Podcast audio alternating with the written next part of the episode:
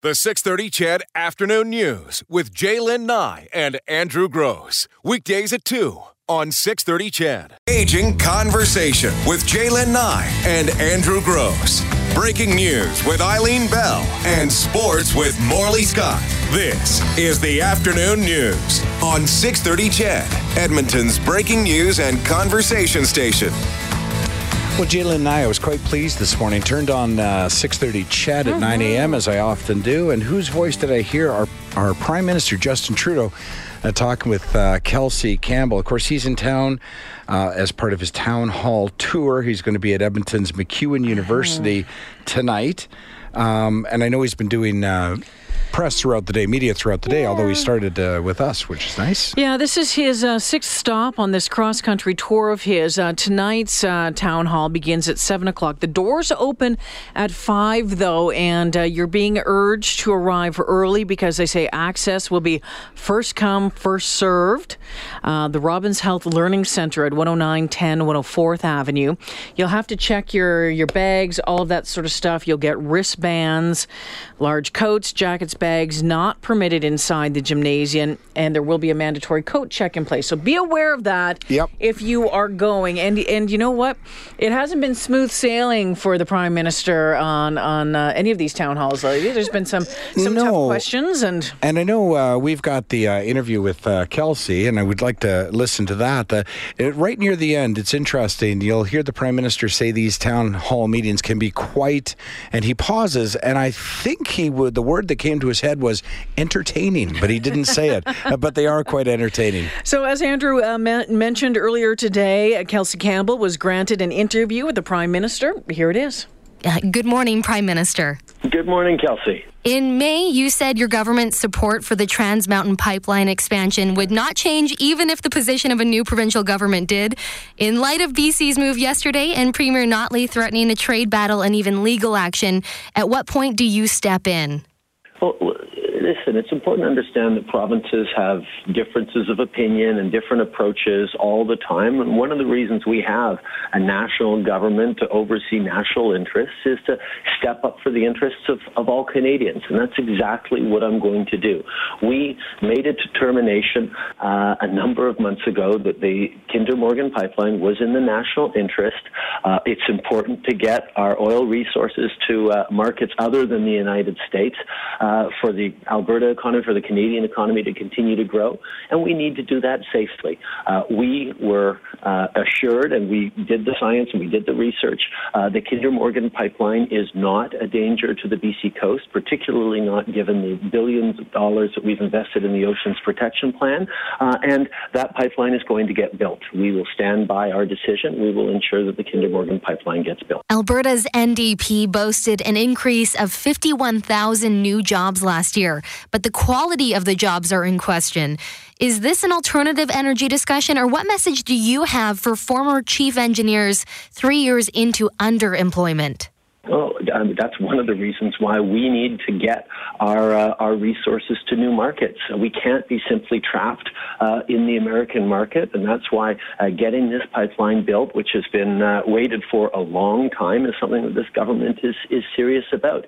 Uh, the recovery in the Alberta economy is coming slowly, but if we want to keep it, and if we want to make sure that it uh, does impact positively on families and workers across the province, uh, we've got to keep moving forward on responsible projects like the Trans Mountain. Current and former political staffers have suggested that Kent Hehr's sexual harassment allegations are just the beginning. And not unlike Hollywood, we've seen immediate resignations. Is Bill C 65 the answer, or does there need to be an independent, nonpartisan committee in place to field harassment complaints? Well, I think Bill C-65 is, is a, a good step in the right direction. I mean, we're bringing in proper, proper human resources protections and a process in all federally regulated workplaces, including obviously the federal government, that's going to address bullying, harassment, and uh, sexual misconduct. Uh, but we know that just legislation isn't the only solution. Uh, we have to be uh, changing our attitudes and our approach in the workplaces. We need to be more supportive of, of women, of minorities in the workplace. Uh, there's a massive culture shift that has to go on, and there's going to be a, a lot of reflecting on how to move forward the best possible way. And there's no one solution. There are many solutions that we all have to work on together. You acknowledge that there is a culture. Did it take the Me Too movement for government to realize the depth of this issue?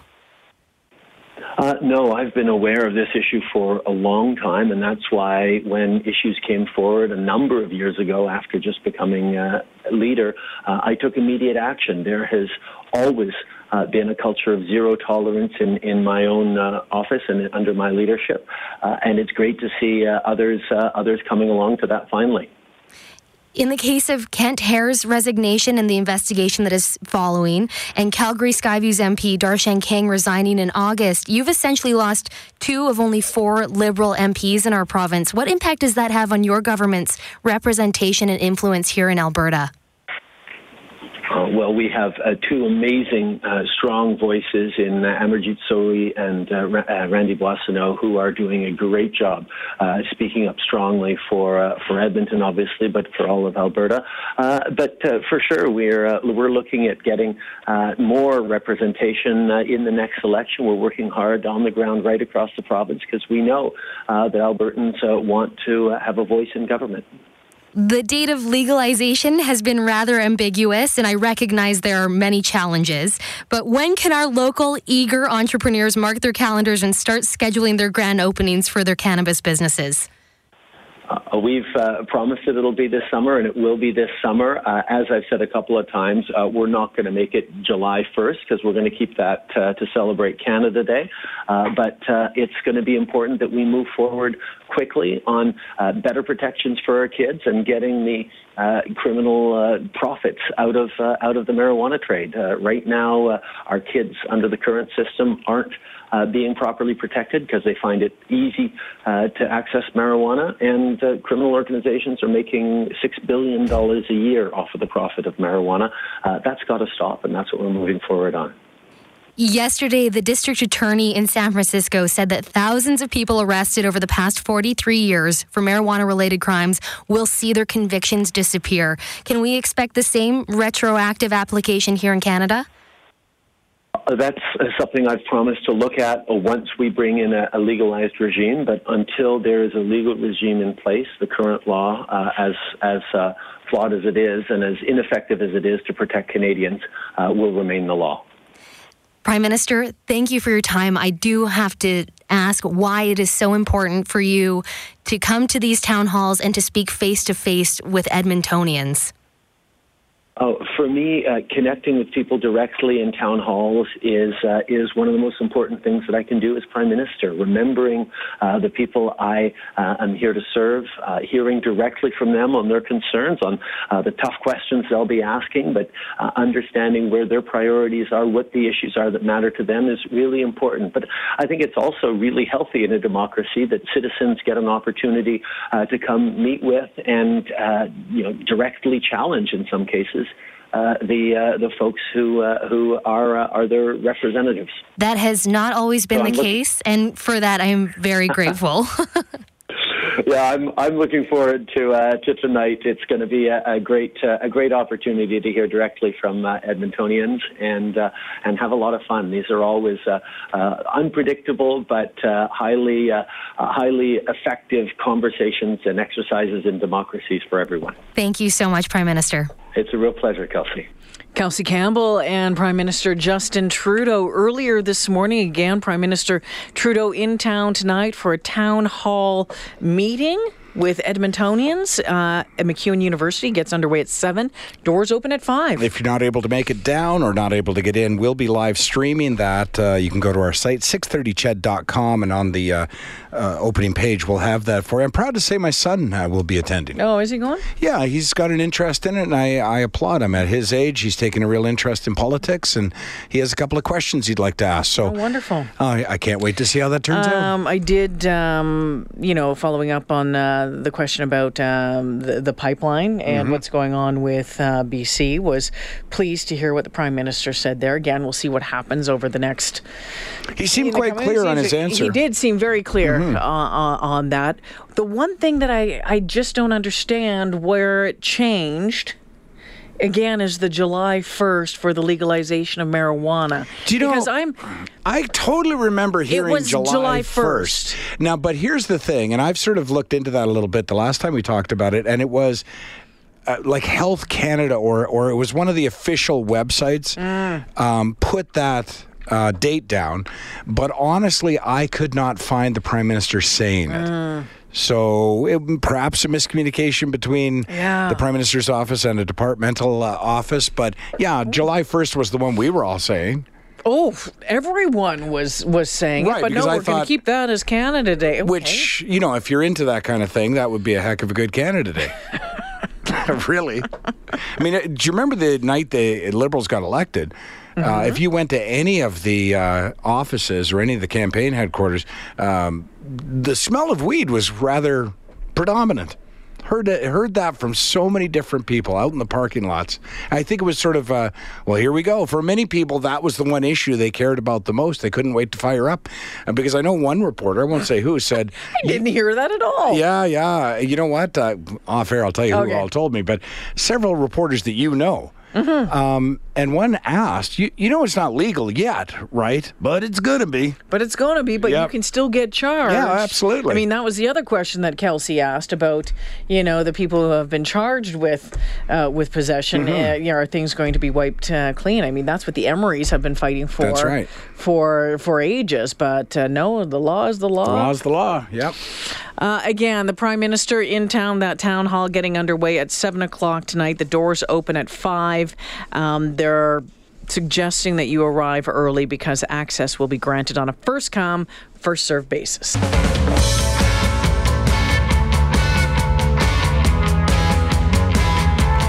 Hey, uh, J'lyn Nye. Yeah, my friend. Still on the topic of uh, politics for a moment, if we could. I saw an interesting story this morning, and nothing settled on it yet, but I thought it was an interesting little ditty, uh, especially as you peel the, la- the layers of this story away. There is a 26 year old University of Ottawa law student. Yeah, I like this. I do too. He's suing basically um, to allow the Election Act to change so that Canadians can vote none of the above. So instead of going in and destroying a ballot, Exactly. that sort of stuff, actually having it checked off, none of the above. Right, and the argument is, and by the way, uh, in a statement from uh, of defense from the Justice Department, they're saying, well, there's no freedom of speech uh, issue here because people can spoil their ballot or people can not vote or whatever. But his point is more important than that. His point is this: if you spoil a ballot, maybe you didn't like any of them, maybe you just didn't fill it out correctly. Maybe you just spoiled the ballot. Right, like maybe you folded it wrong. Like so there's no indication of how many people were completely dissatisfied with the candidates presented. And wouldn't that be fascinating at the end Yes. of the day to tally up all those numbers of people who just said, no, none of the above. I am not interested in the people, the policies, Right. the platforms of any of these uh, these parties. I, I really think, you know, on the surface, it seems like a silly little story, but I think it's an important one because I think, based on what you just said, depending on what the numbers are, that should be a wake up call for the parties to say, you know what, you're not fielding the candidates that we want, or you don't have the policies that we're in support of. If that number were significant, and the only way to know if that number is significant is to, to allow that. that. And I think as well, for all those individuals who say, I don't like any of them, I'm not voting, this would give them a reason to go vote. To get out and do go it. tell them you don't like any of them. And I and, and wouldn't it be interesting as well if we could glean from none of the above the reasons Mm-hmm. why and what you would like to see and the possibility of opening up another party, developing another Sure. party. Now, I don't think I think there would be so many differing views and, and, and whatnot, but I think that you could really learn a lot. I do too. Or the, the the parties out there could learn Yes. a lot And I- about what's going on. I honestly think it would help voter turnout. I really do. Because I think a lot of people feel like it doesn't matter who they mm-hmm. vote for, nothing's going to change.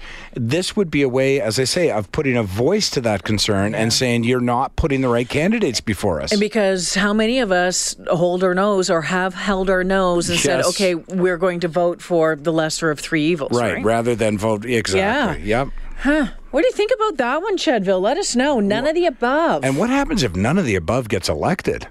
oh, that might. That's Oh, awkward. that could be part of the reason. Do you know what? I should just run as none of the above.